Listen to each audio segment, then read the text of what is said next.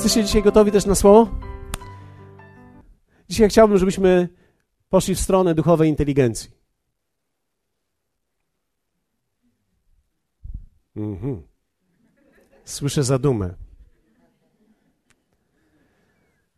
Kiedy wejdziesz do Wikipedii, znajdziesz takie słowo. Inteligencja to zdolność postrzegania, analizy i optymalnej adaptacji do zmian.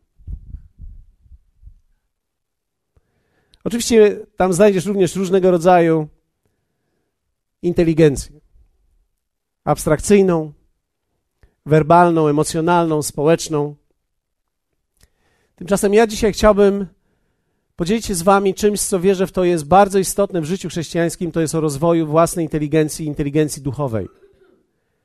Nie tylko i wyłącznie inteligencji, która jest związana z przeczytaniem kilku książek i nauczeniem się paru rzeczy na pamięć, ale tak naprawdę inteligencji, która poprowadzi Ciebie w życiu w taki sposób, że nic Ciebie nie zatrzyma. Wiecie, człowiek idzie tak daleko, jak sam zdecyduje, że pójdzie. Twoje życie będzie tak wielkie, jak ty zdecydujesz, żeby było wielkie. Nikt w życiu nie każe ci robić tego, to co robisz. Ani nie każe ci żyć rozmiarem życia, jaki żyjesz. Ty sam o tym zdecydujesz. I człowiek, jeśli się rozwija i rozpoznaje w Bogu nie tylko potencjał, ale możliwości i powołanie, tak naprawdę niebo jest wtedy limitem. To, co niebo decyduje, ty możesz mieć. Wielu ludzi, których spotkałem, szczególnie wierzących, kiedy mówiliśmy na temat myślenia i kiedy mówiliśmy na temat rozwoju wewnętrznego, wielu ludzi odpada w tym miejscu i mówią, to nie są istotne rzeczy, zajmijmy się czymś, co jest ważne, tym, co jest duchowe.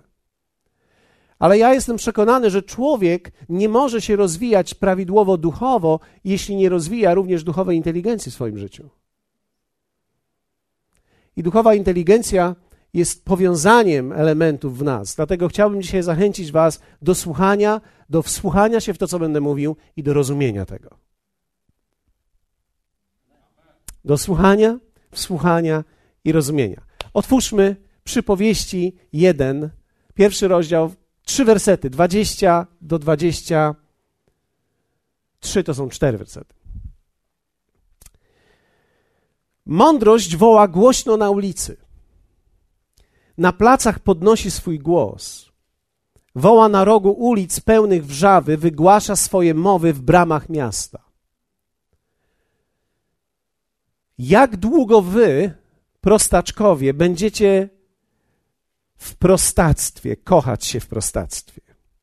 A wy, szydercy, upodobanie mieć będziecie w szyderstwie. A wy, głupcy, nienawidzieć będziecie poznania. Zwróćcie uwagę na moje ostrzeżenie. Oto chcę wam wyjaśnić moje myśli, obwieścić wam moje słowa. Kiedy czytamy ten tekst, może on na początku brzmieć nieco obraźliwie dla nas. Ale te słowa w hebrajskim nie mają takiego znaczenia epitetów, jakie mają to znaczenie po polsku.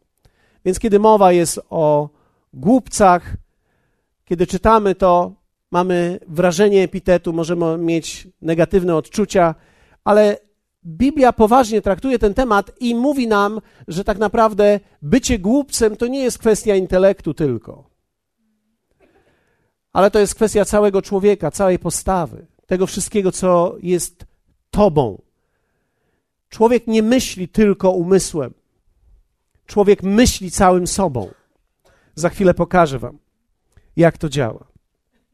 W Izajasza 55 jest fragment, który najczęściej jest interpretowany źle, bo myśli moje to nie myśli wasze, a drogi wasze to nie drogi moje, mówi Pan.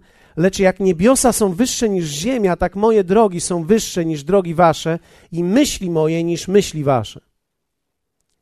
Więc mamy tutaj przekierowanie, że Bóg myśli inaczej niż człowiek co często dla wielu ludzi oznacza, to w takim razie ja nie mam szansy myśleć tak jak on, więc nie będę nawet próbował. Ale wiecie, cały Nowy Testament znowu nakłania nas do tego, abyśmy przemieniali nasze myślenie, abyśmy zaczęli myśleć w Boży sposób. W jednym z fragmentów jest powiedziane, że my mamy, jesteśmy myśli Chrystusowej, co dokładnie w greckim oznacza, mamy myśl Chrystusa wewnątrz nas. My jesteśmy w stanie myśleć tak jak Bóg. Nie jesteśmy w stanie myśleć w całym swoim jestestwie tak jak On, ale w swoim życiu, w oparciu o to, co, co jest naszą częścią życia, człowiek może mieć Bożą myśl i lepiej, żeby ją miał. Dlatego, że kiedy myślisz tak jak On, zwyciężasz w tym wszystkim, co On zwycięża. Twoje życie jest porządkowane, jest pełne harmonii i z tej harmonii płynie zdrowie życia. Kiedy czytamy na temat przemiany myślenia, to przemiana myślenia nie jest taka prosta, się okazuje. Ponieważ to nie jest tylko wymienić myśl. Zwróćcie uwagę, że człowiek nie zmienia myślenia poprzez tylko wymianę myśli podajesz nową komuś myśl i on mówi: Aha, dobrze, to była moja stara, teraz mam nową, dziękuję uprzejmie. Wiecie, tak można wymienić koło w samochodzie, ale człowiek tak nie wymienia myśli. Żeby wymienić myśli, trzeba sięgnąć o wiele głębiej, dlatego że każda myśl, którą ty masz, ma swoją podstawę wewnątrz ciebie, ma swoją argumentację wewnątrz ciebie. Prawie każdy człowiek każdą rzecz ma w jakiś sposób przemyślaną. Dlatego nie chodzi tylko o to, żeby podać nową rzecz, ale również, żeby znaleźć argumenty albo kontrargumenty na te wszystkie argumenty, które człowiek miał związane ze starą myślą. Więc te stare argumenty trzeba umieć poodcinać i wczepić zupełnie nowe argumenty, co jest procesem.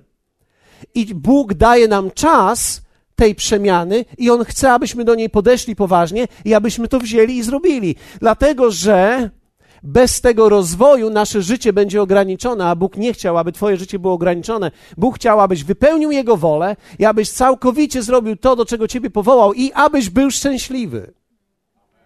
I do szczęścia będziesz potrzebował konfrontacji swoich własnych myśli i uczenia się nowego sposobu myślenia. Nie tylko nowych myśli, nowego sposobu myślenia. Bo tu nigdy nie chodziło tylko o nową myśl. Chodziło o sposób myślenia. Myśl, aby zagościła w sercu, potrzebuje czegoś więcej niż tekstu. Musi być to połączone z Twoim analizowaniem, wyciąganiem wniosków i czasu adaptacji nowej myśli, która również jest połączona z Twoim odczuwaniem Pamiętam, gdy pierwszy raz usłyszałem takie zdanie: Prawda, zanim cię wyswobodzi, to cię najpierw ugodzi.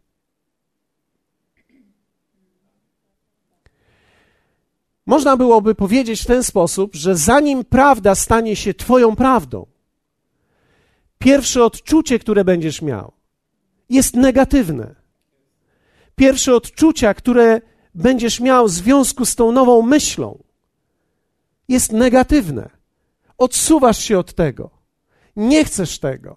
Na początku człowiek walczy z tym. I jeśli jest uczciwy, walczy argumentami. I to jest w porządku. Bóg kocha tych, którzy uczciwie walczą z nim. Bóg kocha, kiedy ktoś uczciwie zadaje Bogu pytania, kiedy go podważa uczciwie, po to, żeby znaleźć prawdę nie po to, żeby go odbić, po to, żeby znaleźć prawdę. Wiecie, to jest postawa serca. Postawa, którą każdy człowiek musi umieć w ciągu życia utrzymać. Dlatego, że jeśli nie utrzymamy właściwej postawy serca, może się zdarzyć i zdarza się często, że wierzący się zatrzymują i giną. Ale my nie jesteśmy z tych, którzy się zatrzymują, cofają i giną, ale z tych, którzy idą dalej i dziedziczą obietnicę. Wiecie, dla mnie jest to bardzo istotne, abyśmy stawali się kościołem nie tylko, który jest głośny, nie tylko, który jest rozentuzjazmowany, ale również kościołem, który myśli. Ludzie, którzy myślą, myślą rozwojowo, myślą szeroko. My potrzebujemy takich ludzi w tym kraju. Bóg potrzebuje ludzi, którzy myślą, którzy potrafią analizować, którzy nie boją się trudnych prawd, którzy szukają prawdy obiektywnej, prawdy, która jest prawdziwą rzeczywistością, którzy nie są zadowoleni tylko z tego, że mają swoją prawdę, bo coś takiego nie istnieje. Jest coś, co dla ciebie może działać, ale nie musi być prawdziwe. Nie musi być rzeczywistością, nawet kiedy dla ciebie działa i ciebie uspokaja. Bóg kocha wybijać nas ze świętego spokoju. Bóg kocha wybijać nas z takiego miejsca, gdzie my czujemy, że wszystko jest dobrze. Bóg kocha nas pobudzać i szczypać i w pewien sposób inicjować w nas przemianę, czasami przez konflikt, czasami przez trudną sytuację. Jest niewielu ludzi, którzy potrafią w sytuacji trudnej, kryzysowej myśleć. Najczęściej z powodu negatywnych odczuć, które mamy, zamykamy się i po prostu siedzimy w naszych negatywnych emocjach. Tymczasem konflikt, czy też sytuacja trudna może pobudzić nas, i to jest Boża wola, aby pobudziła nas do myślenia, do analizowania, do zadawania sobie właściwych pytań. Dzisiaj mamy zbyt wielu ludzi w Polsce, i to wierzących, którzy nie myślą. Albo może myślą, ale nie rozwijają się w swoim myśleniu. Myślą poprzez te wszystkie utarte ścieżki. I to jest najtrudniejsze w życiu do pokonania. Najtrudniejsze w życiu do pokonania to jest rutyna. Rutyna nawet w myśleniu. Byłem w wielu różnych miejscach chrześcijańskich, zgrupowaniach, wspólnotach i kościołach, że gdy powiesz jakąś myśl, której wcześniej nie słyszeli, ludzie przeważnie nie są zadowoleni i nie kiwają głowami i myślą, że coś jest nie tak. Dlatego, że my przyzwyczajeni jesteśmy i dlatego usypiamy na kazaniach, żeby słuchać zawsze tego, co już się słyszeliśmy wcześniej i zgadzaliśmy się. Ale widzisz, życia nie można zmienić, kiedy ktoś do ciebie mówi to, co ty już wiesz. Życie można zmienić dopiero wtedy, kiedy ktoś rzuci ci wyzwanie w czymś, czego jeszcze nie słyszałeś. I kiedy tego nie odbijasz, tylko myślisz o wzięciu tej treści i podjęciu prawidłowego dialogu. Duchowa inteligencja jest bardzo ważna. I to nawet nie chodzi o to, jaki stopień naukowy człowiek posiada. Dlatego, że można być inteligentnym głupcem, można być inteligentnym szydercą, można być inteligentnym prostakiem. I tutaj nie ma mowy o prostocie, dlatego że prostota jest szlachetnością. Tak naprawdę człowiek rośnie ku prostocie. Zwróćcie uwagę, że my w życiu zaczynamy życie od bardzo skomplikowanych problemów, a później, kiedy zaczynamy je porządkować, cieszymy się z prostych rzeczy. Bo okazuje się, że proste rzeczy są piękne. Na przykład możliwość, usiąść, możliwość spotkania z żoną przy kawie w słońcu, w zacienionym miejscu, kiedy ona jest miła. To jest tak proste. A jednocześnie tak skomplikowane w życiu. My wszyscy zaczynamy od skomplikowanych rzeczy i rośniemy ku prostocie. Dlatego, że prostota jest piękna, ale prostactwo jest zgubne. Dlatego dzisiaj chciałbym rzucić Tobie wyzwanie. Bo widzisz, ten autobus życia będzie jechał dalej. I proszę Ciebie, nie wysiadaj na żadnej z tych stacji. Niech te przystanki to nie będą Twoje przystanki ale w życiu zobaczyłem, że ludzie wysiadają na niektórych przystankach. Jedni wysiadają na przystanku prostactwo. Oni mówią, to ja. Dziękujemy uprzejmie. Jedni w szyderstwie. Widzą szyderstwo, rozpoznają szyderstwo, to jest ich miejscowość. Mówią, ja tu wysiadam. I nawet gdy autobus chce jechać dalej, oni wciskają czerwony guzik i mówią przystanek na żądanie. Powiedzmy razem, przystanek na żądanie. Widzisz, to ty w życiu zdecydujesz, na jakim przystanku wysiądziesz i ty zażądasz zatrzymania się swojego własnego autobusu. W pewnym sensie autobus życia idzie dalej, ale to my zatrzymujemy się. Ja spotkałem tak wielu wierzących, którzy mi mówią o tym, że teraz chętnie złapaliby stopa, żeby dojechać z powrotem do tego autobusu, ponieważ zatrzymali się kilka lat gdzieś w jakimś miejscu i uważają, że to nie ma sensu. Na szczęście ta linia to nie jest jedyna linia autobusowa, jaka kursuje. I co jakiś czas, kiedy nawet wysiadłeś na przystanku prostactwo albo szyderstwo albo głupota, autobus podjedzie kolejny raz i niektórzy na tym przystanku wysiądą, obyś wsiadł. Wtedy ty wsiądź i jedź dalej. Wiecie, czasami zatrzymujemy się w jakimś miejscu na kilka lat, Dlatego, że człowiek może zatrzymać się na kilka, kilkanaście, albo czasami kilkadziesiąt lat w jakimś miejscu. Ale pamiętaj, autobus życia będzie podjeżdżał. I kiedy otworzą się drzwi, niektórzy ludzie wysiądą. Niech oni ciebie nie zachęcają. Ty wsiadaj i jedź dalej. Życie jest o wiele piękniejsze i o wiele szersze, kiedy człowiek nie musi wysiadać na żadnym z tych trzech przystanków. To nie są przystanki dla ciebie. Wiecie, jestem pastorem wystarczająco długo, żeby zobaczyć, że ludzie wysiadają. I jestem również wystarczająco długo, żeby zobaczyć, że niektórzy po pewnym czasie wsiadają. Są ludzie, którzy się zreflektują i mówią: Szyderstwo, a co ja tutaj robię? Toż przecież nie jest moje miejsce. Próbowałem się zadomowić, tu myślałem, że to jest moje miejsce, ale to nie jest moje miejsce. Więc kiedy słyszysz w głośniku albo widzisz na planszy stację albo przystanek, nie wysiadaj. Jedź do końca. Jedź do pełni potencjału. To jest bardzo ważne, abyś nie został w tyle. Wiecie, kiedy słyszysz pierwszy raz o Bogu w inny sposób niż do tej pory to słyszałeś, my mamy reakcję. Dlatego, że myśmy sobie już tego Boga ułożyli. Każdy człowiek sobie jakoś Boga ułożył. Nawet kiedy nas teraz oglądasz, lub też oglądasz ten program telewizyjny, ty już masz poukładane, jeśli chodzi o Boga. Niektórzy mają pytania, ale większość ludzi nie. Większość ludzi nie ma pytań, mają poukładane. Więc kiedy słyszą coś innego, mogą podejmować reakcje w zależności od przystanku, na którym wysiedli. Albo prostactwo, albo szyderstwo, albo głupota. Dlatego, że każda z tych miejscowości ma swój własny sygnał oceny tego. Kiedy pierwszy raz słyszałem o Jezusie i ktoś mi powiedział, że Jezus żyje, to ja byłem zdziwiony, że w ogóle można w ten sposób o Jezusie mówić. Dlatego, że nawet kiedy ja w sloganie słyszałem, że Jezus żyje, to w dalszym ciągu w sercu czułem, że On jest już martwy i to długo. Już ma ze dwa tysiące lat. Martwy jest. No, przypomina mi pewnego rodzaju dowcip bo o kobiecie, która wychowywała się gdzieś bez telewizji i radia i ktoś jej powiedział, że Pan Jezus z martwych wstał. A ona mówi, no popatrz dziecko, u nas nikt o tym w miejscowości naszej nie wiedział. To my, każdy człowiek ma pewną koncepcję Boga, koncepcję Kościoła. I gdy widzimy coś innego, mamy reakcję.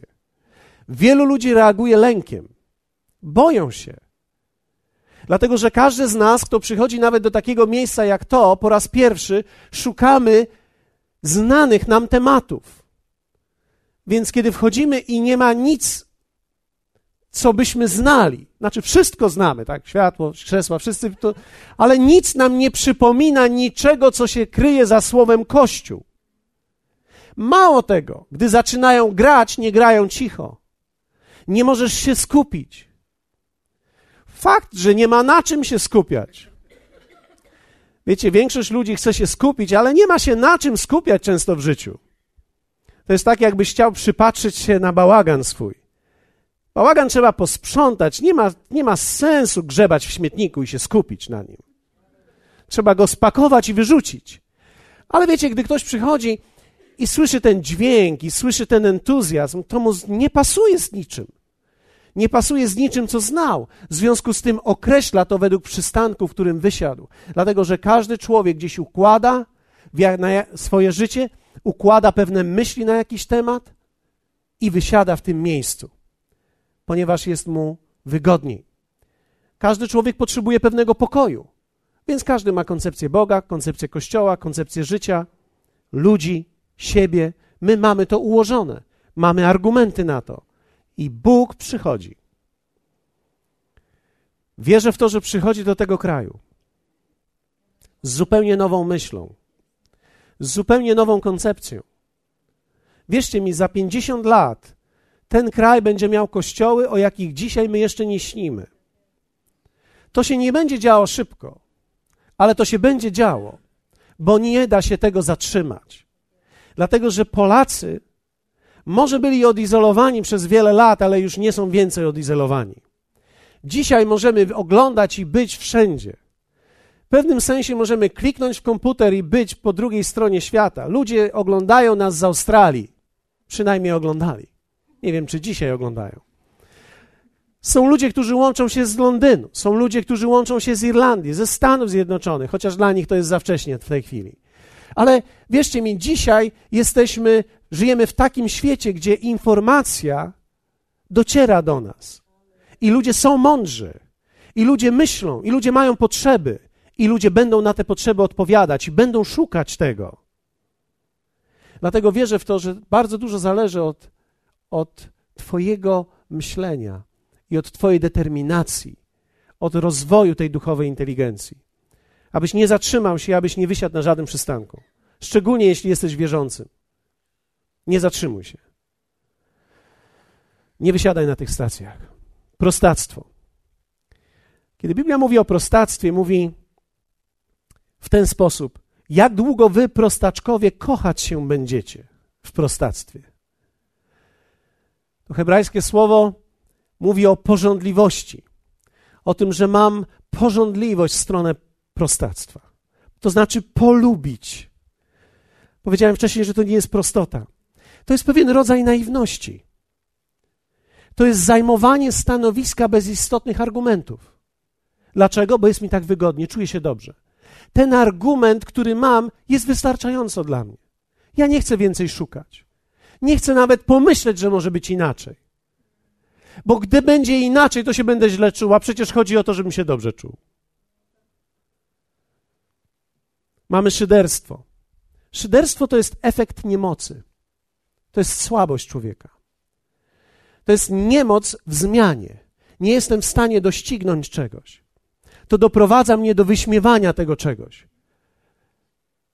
Wyśmiewam wszystko to, czego nie mogę sięgnąć albo nie mogę zmienić. I głupota to stan serca. To podjęty wybór, że nie chcę być świadomy Wolę żyć w nieświadomości. Nienawidzę świadomości. Głupota to jest nienawiść do świadomości, bo świadomość to odpowiedzialność. Czyli wolę nie wiedzieć, bo jak się dowiem, to już nie, już nie mam tego świętego spokoju. Będę musiał coś z tym zrobić. Więc lepiej, żebym o tym nie wiedział. Wiecie, kiedy człowiek nie wie, że jest chory, jest szczęśliwy. Dlatego się nie pójdę badać bo wolę być szczęśliwy niż zdrowy. I to jest co? Głupota. Powiedzmy razem głupota. Człowiek powinien się regularnie badać. Nie powinien unikać lekarza. Niektórzy ludzie mówią: Ja nie muszę się badać, ja będę zdrowy. Ja wierzę Bogu. No bardzo dobrze, że wierzysz Bogu. Tylko widzisz, czasami my nazywamy nasz lęk wiarą, bo boimy się pójść do lekarza, bo a nuż coś się okaże. Tylko widzisz, Twoje poczucie świętego spokoju, że jest z Tobą dobrze, nie zmienia faktu, że z Tobą może być źle.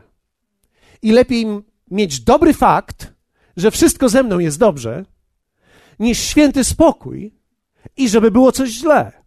Bo w niektórych przypadkach zbyt późno to jest za późno. Powiedzmy razem, zbyt późno to za późno.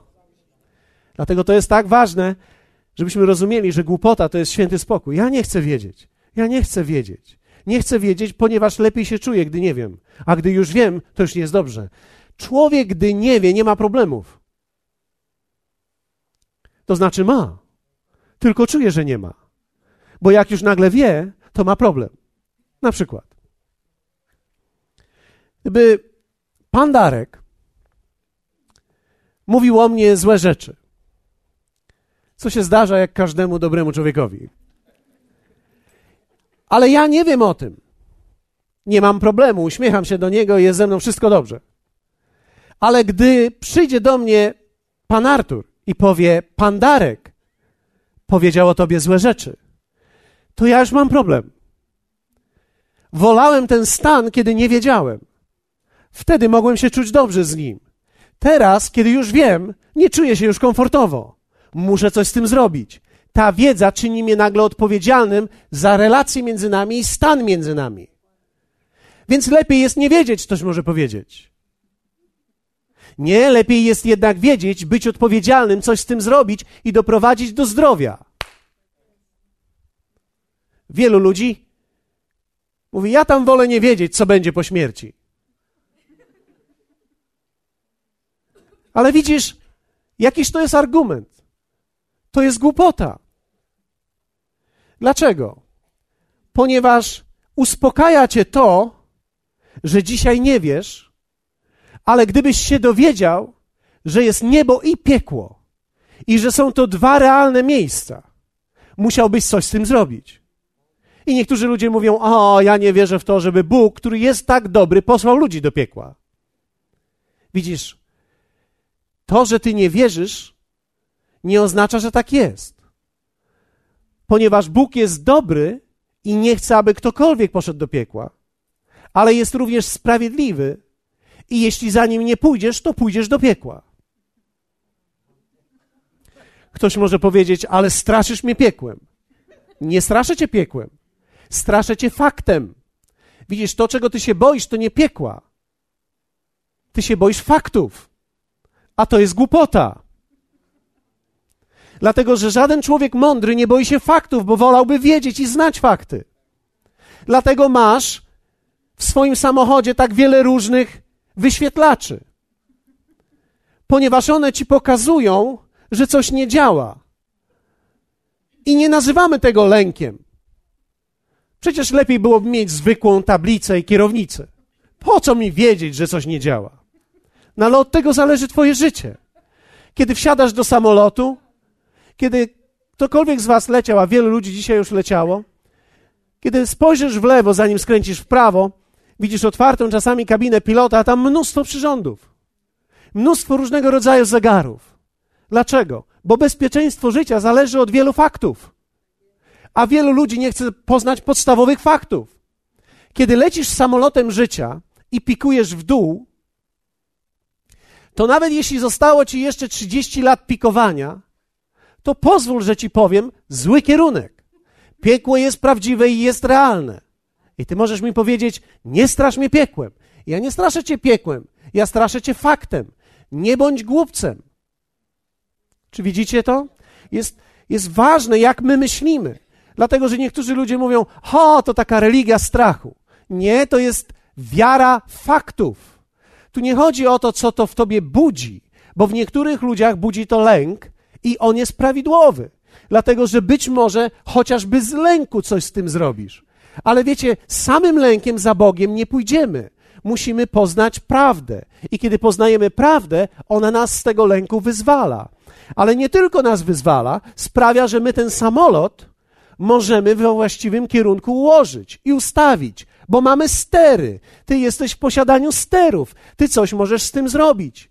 Wiecie, niektórzy ludzie dzisiaj mają i słyszą to pull up, pull up podnieść dziób w górę.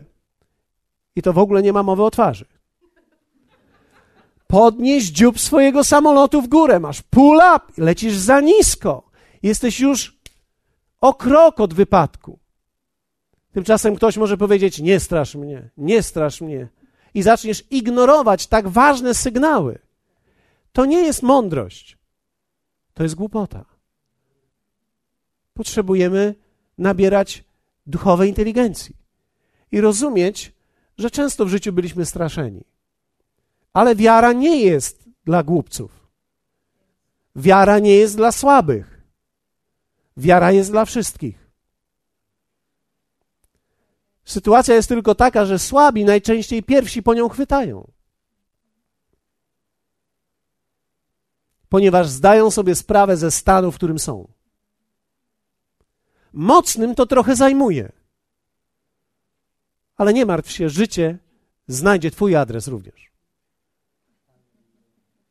Więc to, że dzisiaj kwitniesz, jesteś piękny i nie masz zmarszczek, to jest tylko kwestia czasu. Powiedz do swojego sąsiada, to tylko kwestia czasu. Życie rzuca nam wyzwania I czasami wydawałoby się, że jest tak pięknie, jest tak cudownie, ale wystarczy tylko, że pożyjesz rok dłużej, pięć lat dłużej, dziesięć lat dłużej i jest kryzys. Są sytuacje trudne. Są sytuacje, w których życie jest w stanie sprowadzić ciebie na kolana i wtedy będziesz potrzebował duchowej inteligencji. Nie możesz zatrzymać się. Musisz pójść dalej. W jaki sposób rozwijać duchową inteligencję? Pozostało nam kilka minut i chciałbym, żebyście byli razem ze mną intensywni. Mam nadzieję, że ci, którzy są przed ekranami, również w intensywny sposób słuchają. Wiecie, ja wierzę w Kościół z intensywnym myśleniem.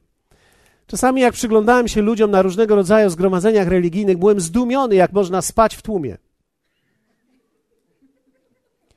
Byłem zdumiony, jak ludzie mogą mieć otwarte oczy i jak samuraje spać. Jak można być w tłumie obecnym i nieobecnym. Myślę, że to tylko religijne zgromadzenia mają tą cechę, bo wszystkie inne, przynajmniej na stadionach czy na koncertach, ludzie są żywo zainteresowani tym, co się dzieje. Albo na boisku, albo na stadionie, albo na scenie koncertowej. Tylko w kościele i tylko na zgromadzeniach religijnych, nie wszystkich. Ludzie w ogóle nie są zainteresowani tym, co się dzieje, bo znają procedurę od początku do końca i są jak samuraje. Z otwartymi oczami śpią i maszerują. Wie, wiecie, człowiek może nawet mówić i recytować słowa i nie być obudzonym w ogóle.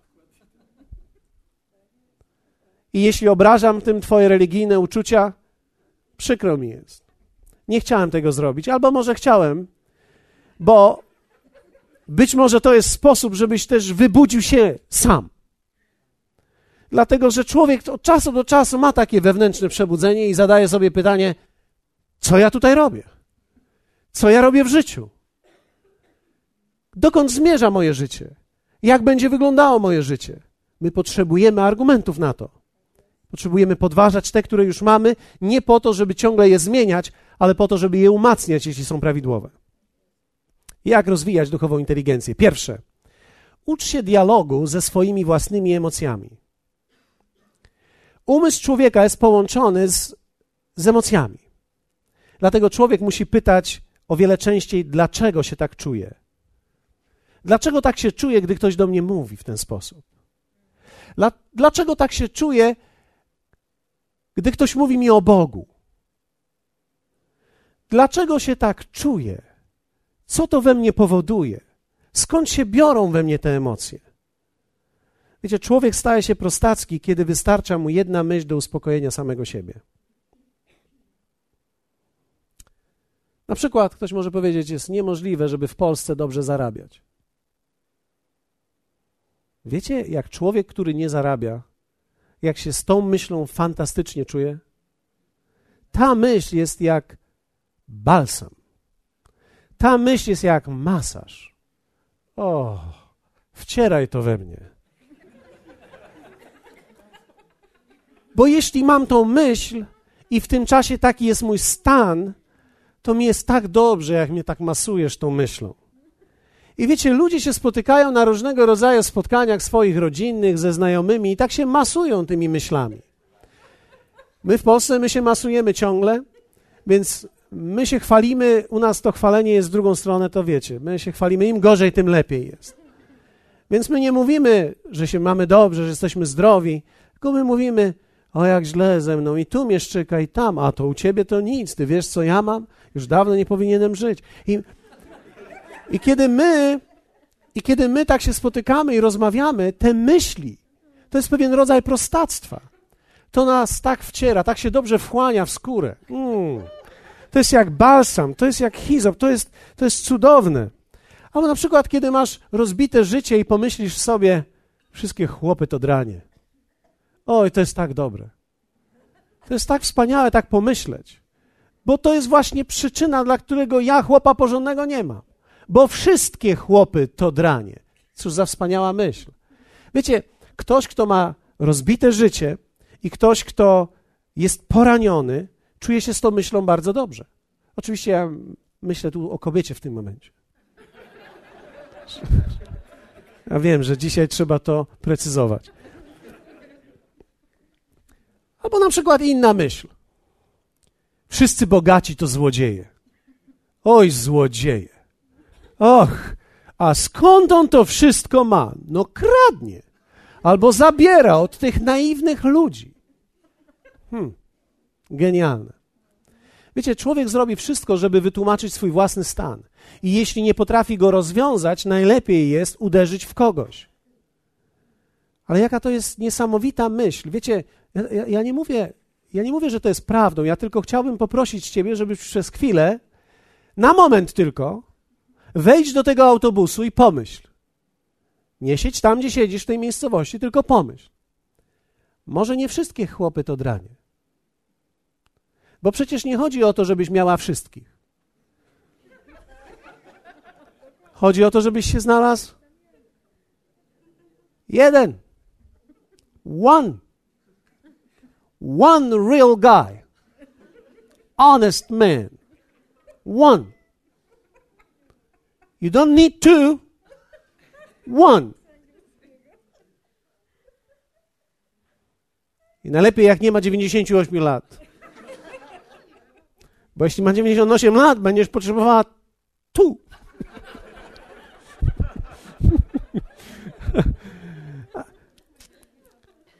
Albo taka jedna myśl, taka jedna myśl, że może nie każdy bogaty to złodziej. Ja wiem, że to przerażająca jest myśl. Ja wiem, że to jest myśl bardzo trudna. Bardzo trudna. Bardzo trudna. Dlatego najczęściej, kiedy rozmawiam z kimś, kto cokolwiek ma, ci ludzie najczęściej mówią: O, ja nic, o, nic nie mam, to na kredyt, to na kredyt, to wszystko jest na kredyt. Dlatego, że my nawet w kraju sprawiliśmy, że bogaci się źle czują i muszą się ukrywać, ponieważ gdyby ktoś coś miał, to prawdopodobnie jest nieuczciwy, więc nie ma przyjaciół. Ale wiecie, nie wszyscy tacy są ludzie. Być może miałeś doświadczenie życia. I ja rozumiem te doświadczenia, ale nie każdy człowiek jest taki. Ucz się dialogu ze swoimi emocjami. Prostacka postawa bardzo lubi uogólnienia. Wszyscy ludzie mówią. A wszyscy to ilu ich jest? No trzech moich znajomych. Ale to jest cały mój świat, więc wszyscy ludzie tak mówią. Bardzo mnie bawią te historie, kiedy ktoś przychodzi do mnie i mówi tak, pastorze, wszyscy ludzie mówią, że w kościele się źle dzieje. Źle się dzieje. Wszyscy to mówią. Okej. Okay. Powiedzmy razem wszyscy. Albo takie ogólnienia. A w tej Polsce, a Polacy, żony, rząd, tak, rząd, tak, tak, żony też, rząd. Od razu się wydało.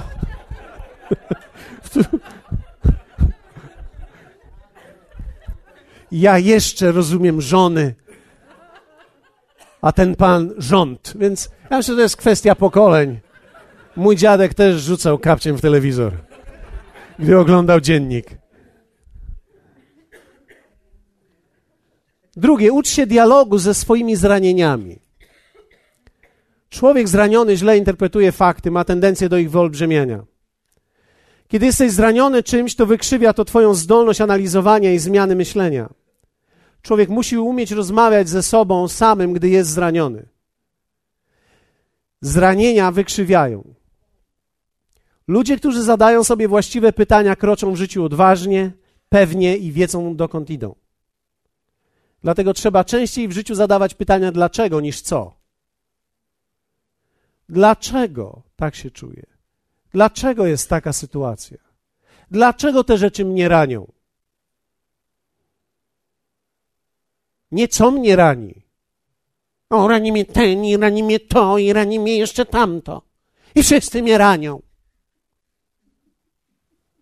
Buba. Posłuchaj mnie. Zadaj pytanie, dlaczego? Pytanie, dlaczego wprowadzi cię zupełnie w nowy obszar.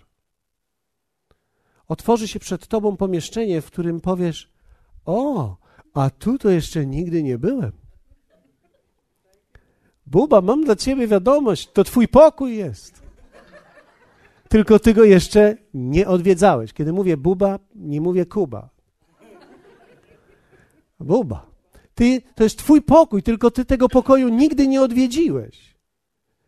Są przestrzenie w życiu, które musimy nauczyć się odwiedzać i wchodzić i wprowadzać siebie samych w to przez właściwe zadawanie pytań. Co chcesz robić w przyszłości? Dlaczego chcesz to robić? W dialogu z samym sobą musisz umieć dążyć do pokoju. Nie do świętego spokoju, do pokoju. Kiedy zadajesz sobie właściwe pytania, Bóg wplecie swoje myśli w odpowiedzi. Szyderstwo rodzi, rodzi się ze zranień. Kiedy prowadzisz dialog ze swoimi zranieniami i doprowadzasz swoje myśli i uczucia do pokoju, unikasz szyderstwa. Nie będziesz z nikogo szydził, naśmiewał się, nie będziesz miał takiej potrzeby, bo nie będziesz czuł się zraniony. I trzecie, ucz się dialogu z czymś, czego nie znasz.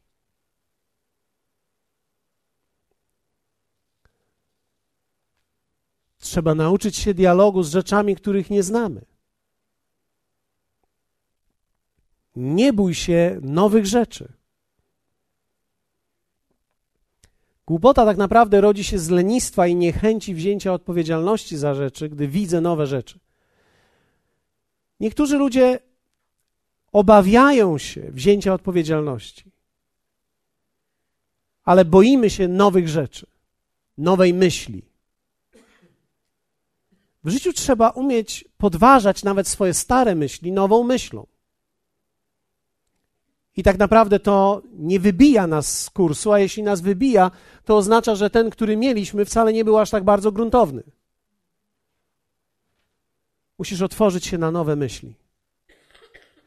Wiecie, w chrześcijaństwie mieliśmy do czynienia z tym wielokrotnie. Na przykład wielu ludzi mówi: pieniądze są złe. I chrześcijaństwie, i w chrześcijaństwie my nauczyliśmy pewnej koncepcji na temat pieniędzy, więc my boimy się o nich mówić, nie chcemy o nich mówić. To jest jedna z rzeczy, o których się w kościele nieelegancko mówi. Albo nieelegancko jest o tym mówić w kościele. To są pieniądze i seks. I to są dwie rzeczy, które ludzie ciągle o nich myślą. W zależności od wieku. To lubi przechodzić z jedną stronę w drugą stronę.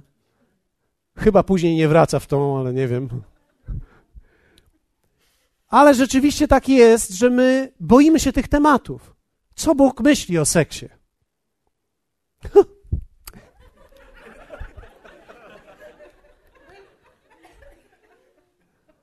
Pozbieramy ofiarę w kościele. Mój Boże, tak długo ofiarę zbierać, no o niczym nie mówią, tylko o pieniądzach. Ale ja byłem na spotkaniach, ostatnio zebraniach klasowych, gdzie pani nauczycielka wychodzi i mówi: hmm, Proszę państwa, wiadomo, że jak nie wiadomo o co chodzi, to chodzi o pieniądze. No i my tak to tworzymy, że właśnie chodzi o to, żeby nie wiadomo było o co chodzi.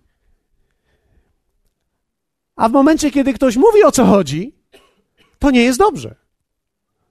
Ale my musimy umieć dotykać tych tematów i nie bać się nowych rzeczy. Nie bać się mówić w kościele o seksie, nie bać się mówić o pieniądzach, ponieważ ludzie, to nie chodzi o to, czy kościół ma mieć, czy liderzy mają mieć, czy zespół, który pracuje, ma mieć. Tu chodzi o to, że o ludzi chodzi. Ludzie, jeśli są nieświadomi, nie wiedzą, jak mają żyć. A kto ma ci udzielać porady, co masz zrobić w łóżku? MTV? Rozmowy nocne z psychologiem? Dzisiaj słuchałem poranne. Nowoczesna psychologia dochodzi do krańca absurdu. Dzisiejszego poranka psycholog tłumaczył ludziom, że kłamstwo jest bardzo zdrowe dla człowieka i poprawia relacje. Bo gdy ludzie się kłamią dobrze, nie tak źle, ale tak dobrze, to jest miło im razem. A gdy mówią sobie prawdę, to nie jest im miło, a chodzi o to, żeby było miło. Jak można zbudować dobry związek, żeby było miło? Niezbudowany na prawdzie.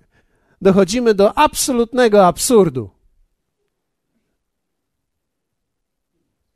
Ale oczywiście jest to nowa myśl. I nie mamy się co obawiać tej myśli. Warto jest ją wziąć. I pomyśleć, hmm, czy kłamstwo rzeczywiście pomaga? Pomyślmy o tym. Od razu nie odbijajmy tego. Weźmy to przez chwilę. Zastanówmy się, jak chcemy budować nasze małżeństwo. Hallelujah. Dzisiaj chciałbym zachęcić wszystkich Was, którzy może przez przypadek w życiu wysiedliście na jakimś przystanku. A być może niektórzy z Was nie wysiedli, ale nacisnęli guzik przystanek na żądanie. Czasami zranienia zatrzymują nas. Złe doświadczenia zatrzymują nas. Chciałbym zachęcić Ciebie dzisiaj, tych wszystkich, którzy nas oglądają i nas tutaj, którzy jesteśmy. Możemy skorzystać z tego. Bóg chce otworzyć przed nami nowe życie. Musimy nauczyć się dialogu z samym sobą, z nowymi myślami, z naszymi emocjami, zadawać sobie pytania dlaczego. I wierzę w to, że nasze życie nagle wejdzie na zupełnie nowy poziom. Dlatego, że Bóg i Jego Ewangelia, posłuchajcie, apostoł Paweł mówi, że jest głupstwem, ale nie jest głupia. I kiedy mówi, że jest głupstwem, nie ma na myśli tutaj słabości intelektualnej, ale ma na myśli pewnego rodzaju prostotę w jej zrozumieniu, a jednocześnie moc w jej aplikacji. Czyli człowiek nie jest w stanie intelektualnie nie ogarnąć Ewangelii. Każdy człowiek jest w stanie przyjąć ją. I ona w swojej prostocie jest piękna i mocna. I apostoł Paweł mówi o tym, że jest ona jakby głupstwem, jest tak jakby dla wszystkich, jest tak jakby dla nawet najniższych, nawet dla dzieci jest. A jednocześnie w swojej aplikacji jest niesłychanie potężna i mocna. Powstańmy razem. Hallelujah. Jakiemu cudownemu Bogu służymy.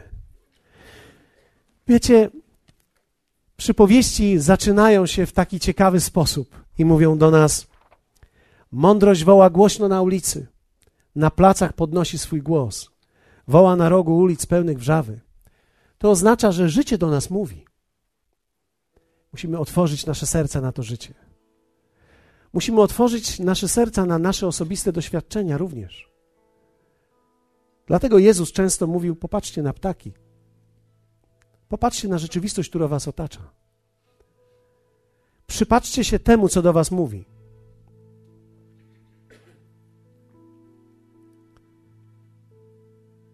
Kiedy ludzie są wokół ciebie i już piętnasta osoba mówi ci, nie da się z tobą żyć, to może zamiast wymieniać ją na szesnastą, zastanowisz się nad sobą. Może nie warto jest w zranieniach umierać. Może nie warto jest umierać w szyderstwie. Może nie warto umierać w głupocie. Może nie warto jest prostactwie umierać. Żaden z tych przystanków nie został dany dla ciebie. Szczerze mówiąc, my nie wysiadamy świadomie. Najczęściej jest tak, że kiedy wysiedliśmy i przez jakiś czas żyjemy w taki sposób, życie zaczyna mówić do nas, że to był przystanek. I prawie podejrzewam, że chyba każdy człowiek znalazł się przynajmniej raz w życiu na którymś z tych przystanków poza autobusem. Dlatego, że nikt z nas nie zaczął w doskonały sposób i nikt z nas nie zaczął w mądrości Bożej. Wszyscy zaczęliśmy z dobrymi intencjami, bo chcieliśmy żyć. Ale Bóg przychodzi do nas z nauką życia i On chce, abyśmy poszerzali siebie i zmieniali siebie. Dlatego chciałbym zachęcić Ciebie dzisiaj. Tych, którzy są tutaj, jeśli chciałbyś podjąć decyzję, że dzisiaj z tą świadomością, którą mam, nie chcę pozostać w żadnym z tych miejsc, ani wysiadać na żadnym z tych miejsc, ale chcę chwycić życie dalej i pójść dalej i rozwijać się. Jeśli pragniesz tego, ta modlitwa jest dla ciebie. Jeśli chcesz tego, może dajcie mi chociaż znak ręką, że chcecie, jeśli ktoś z Was chciałby tego. I będziemy modlili się. Nie chcemy się zamykać na życie, chcemy się otwierać. Chcemy poszerzać nasz umysł. Chcemy budować duchową inteligencję. Chcemy budować właściwe argumenty w naszym życiu. I nie pozwolimy, aby cokolwiek nas zatrzymało. Dlatego módlmy się teraz razem. Niech każdy z Was podniesie swoje ręce do Niego i powiedzmy, Panie, prowadź nas. Duchu Święty, potrzebujemy Ciebie, abyś dał nam wgląd w swoją prawdę, w swoje słowo, w swoje życie. Abyśmy mogli pod wpływem Twojej inspiracji, Twojego słowa i Twojego ducha wydobyć się z naszych przystanków życia i abyśmy mogli pójść dalej i rozwijać nasze życie ku prawdzie, ku tej rzeczywistości, do której nas powołałeś. Abyśmy nie zatrzymali się nigdzie, ale sięgnęli tego wszystkiego, do czego Ty nas powołałeś abyśmy sięgnęli to wszystko, co jest Twoim potencjałem względem nas, aby nikt z nas tutaj nie pozostał w tyle, ale abyśmy wszyscy razem mogli podążyć za Tobą, wypełnić powołanie, zdobyć obietnicę, posiąść tą ziemię, do której nas powołałeś. Hallelujah! I wszyscy powiemy, ci, którzy się zgadzają z tym, Amen! Powiedz do swojego sąsiada, nie zostaję w tyle, nie zatrzymuję się tutaj, ale idę dalej. I powiedz jemu też, nie wypychaj mnie z tego autobusu, bo nie wysiądę. Czasami niektóre momenty życia wyglądają jak autobus do Mielna w sezonie, ale ty nie chcesz z niego wyjść. Trzymaj się wszystkim.